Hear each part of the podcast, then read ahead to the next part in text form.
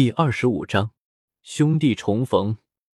星斗大森林中，李胜已经连续走了半个月。看来当初自己慌不择路，应该跑进了星斗大森林的深处。李胜跃上了树梢，望着一望无际的林海，内心感叹道：“这么大的森林，如果找不到方向的话，真不知道要怎么走出去。”就在李胜还在极目远眺的时候。远处突然传来一声巨大的咆哮，只见天空一黑，一个巨大的、充满压迫力的身影向着远处跳去。李胜被这突如其来的一幕吓了一跳，望着远去的背影，喃喃道：“这不是泰坦巨猿吗？他怎么出来了？”忽然，李胜好似想到了什么，难道唐三和小五他们已经加入了史莱克学院？他们是来星斗大森林来为奥斯卡猎取魂环了。想到这里，李胜急忙向着泰坦巨猿二名远去的背影追去。可是泰坦巨猿的速度太快了，李胜不得已只好使用了大大泡泡糖，变身成为了大大超人，这才勉强没有跟丢泰坦巨猿。但很快变身的时间到了，李胜依然追丢了泰坦巨猿。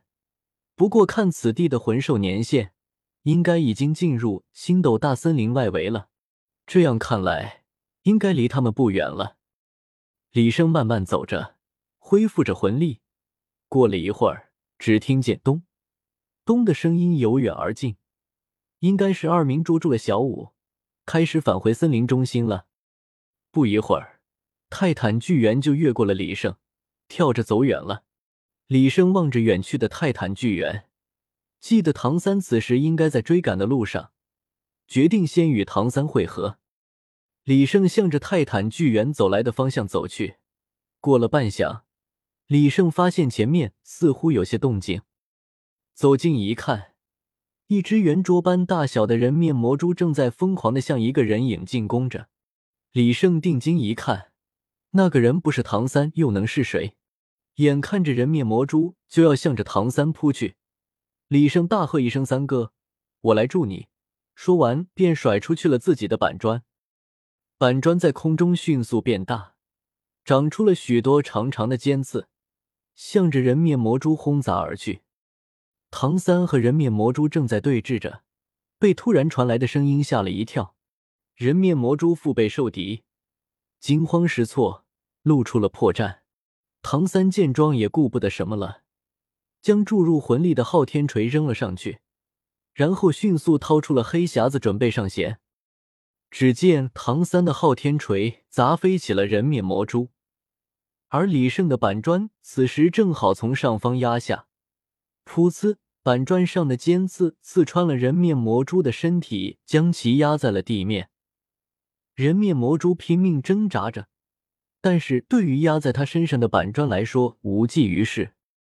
唐山脸色凝重，戒备的望向人面魔中的后方。三哥是我啊，我是李胜。李胜从树后走了出来，向着唐三说道。唐三并没有就此相信。李胜见状，拍了拍脑袋，急忙将右手伸出，只见一块板砖漂浮在他的右手之上。我说三哥呀，这下你该信了吧？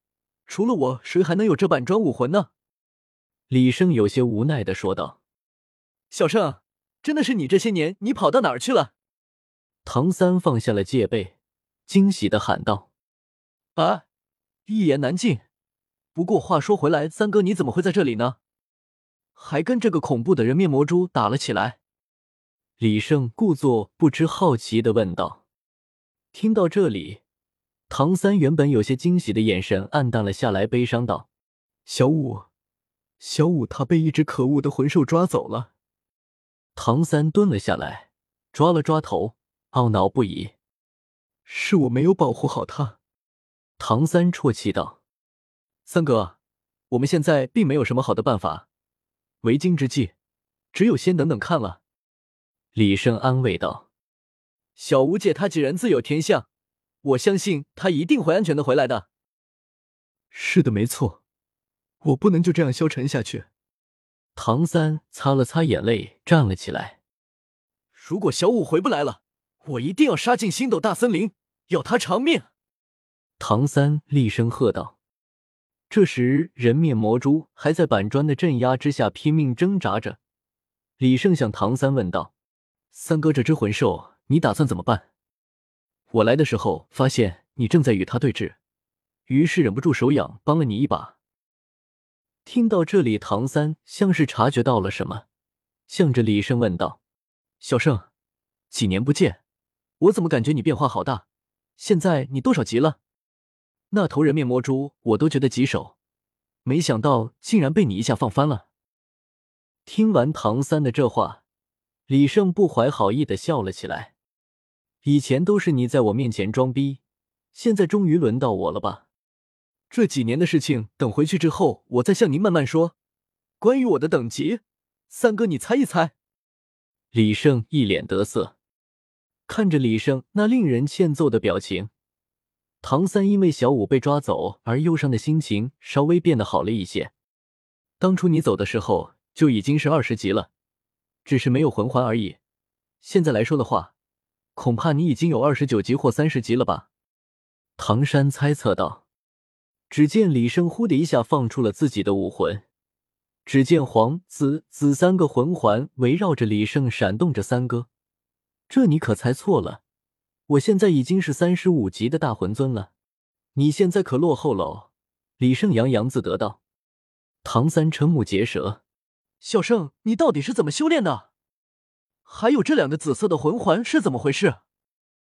看着唐三的表情，李胜的心情像三伏天吃了冰淇淋一样爽。三哥，这些都不重要，还是等我回去之后和你慢慢讲述吧。装逼完毕。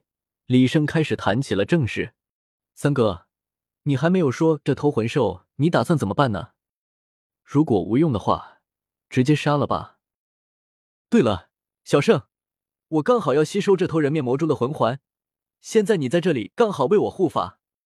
唐三嘱托道：“没问题，三哥一切包在我身上，你尽管去吸收魂环吧。”李胜拍了拍胸膛。闻言，唐三走到了仍旧在板砖下挣扎的人面魔蛛，看着奄奄一息的人面魔蛛，唐三释放出了蓝银草武魂，发动了第一魂技，绞断了人面魔蛛的脑袋。人面魔蛛浑身一震，然后倒了下去。一枚紫色的魂环冉冉升起，似乎是看到了唐三身上还有着伤势。李胜一拍脑袋，瞧我这记性！忘了唐三身上有伤了，关爱牙齿，更关心你。一句魂咒被李胜念了出来。三哥给，这是我口香糖武魂的第二魂技，嚼在嘴巴里可以很快的帮助你恢复伤势。李胜将两粒口香糖递给了唐三。唐三听到后并没有多说什么，直接将口香糖扔进了嘴里，感受着身体上的伤势被迅速治愈。